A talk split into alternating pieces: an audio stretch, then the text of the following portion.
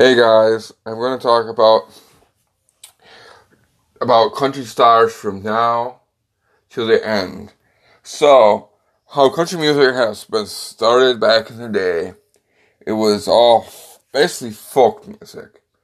And it was all guitars and drum sets and, you know, and living their day, you know, living their life as a country star singer should be. And now, if we go from back then to this era now, music has been more, what's the word, shitty. Um, country music isn't country music anymore. We got Luke Bryan that is shaking his booty at everybody. You know, why is he doing that? And then Thomas Rhett talking about girls and drinking and all that. It's pretty cool that he had a duel with his father, but it's kind of also stupid in my mind is that his father does not train him how to be a country singer. Before you be a country singer, you need to have experience. And I don't think, in my mind, that Thomas Rhett has any type of experience behind the wheel of being a country singer. Look at back in the day when Hank Williams was singing, Johnny Cash was singing, all the old folks. They practiced before they got on the stage. They knew what to sing. They made their own songs. And nowadays, country music ain't country music. They're not making their own songs. Some country singers are still making some songs, but they're going off a company because they have to. They don't have to. They just want to. That's the issue of country music nowadays, is that people want to go off other companies for music to get money, fa- family, fun, investments. And that's not right in my head. They're thinking about money in their head. They're thinking about, oh yeah, today I can spend that on a Lamborghini. I can buy that for a truck. I could do this. I could do that with that money. But money isn't everything, and that's what country singers are thinking about nowadays. They're not thinking about their fans. They're not thinking about their body, what their what what their body is developing, and and what their music is developing, and you know that is making their profit drop, and they're making their bodies drop, and they're making their bodies so tired and weary. They're trying to figure out why they're so tired because they're trying to work their butt off to get money, to get more fans, to get more money. All over again. It's like in a circle. And I think about it, country music back in the day wasn't all about, you know, investment. It was not all about that. They were thinking about the fans, they were thinking about their body, they were thinking about the time they, they go to sleep, time they wake up, time the concert, and all that. Yes, it's kind of stressful to be a country singer.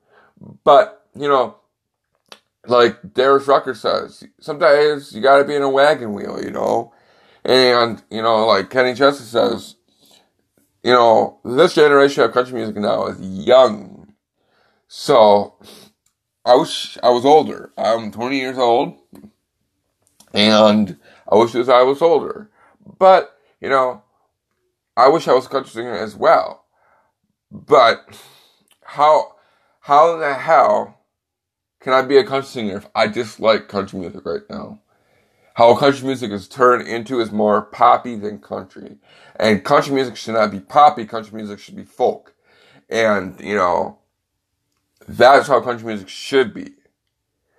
But they're looking for investment and money and they're looking for a lot of things that isn't correctly right. And, and they're strumming that guitar and thinking they're all cool and all that, and they think they're all big and wiggy and all that.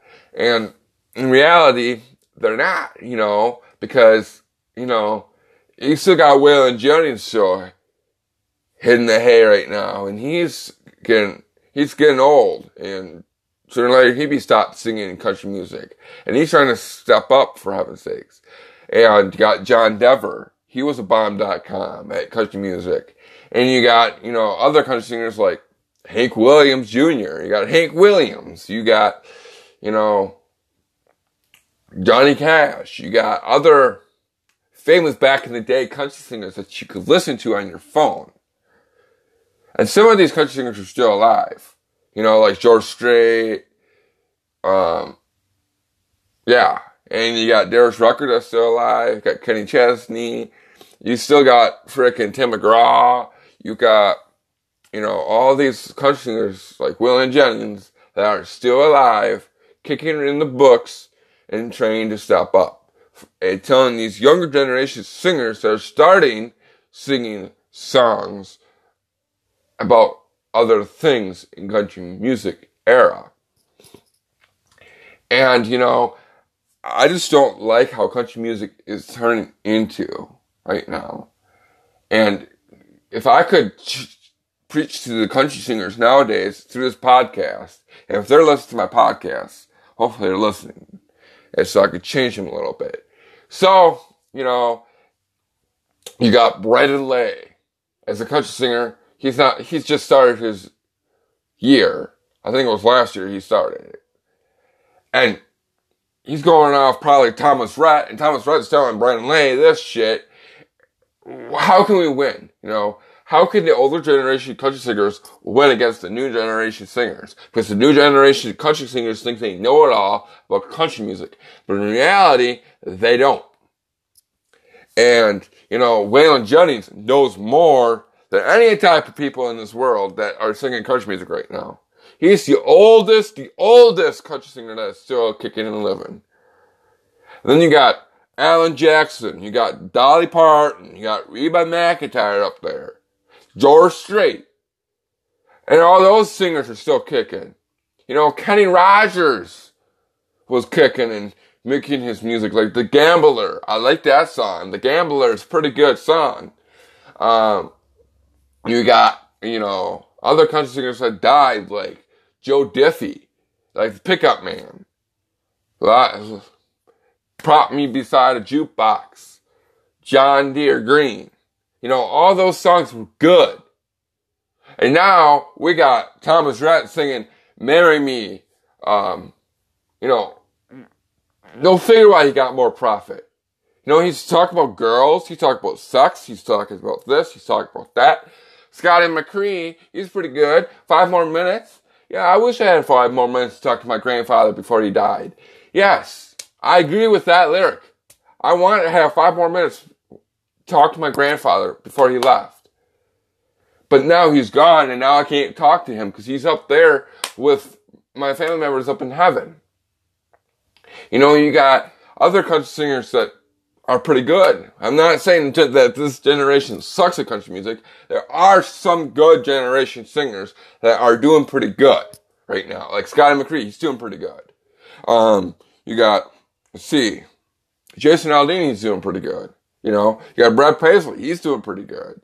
You, know, Miranda Lambert, she's doing pretty good.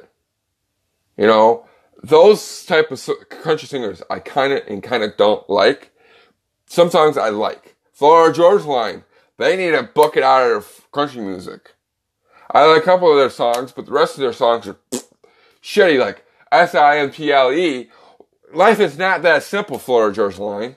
In your head, simple means life is so easy. But we got the COVID-19. How do you, how do you explain that, Florida Georgia Line? How do you explain that in life? You can't explain that, Florida Georgia Line. You say that life is so simple and easy and, and all that. But you don't realize, Florida Georgia Line, life is not simple. So I'm going to drop the mic right on your head, Florida Georgia Line, to tell you straight to your face, life ain't simple.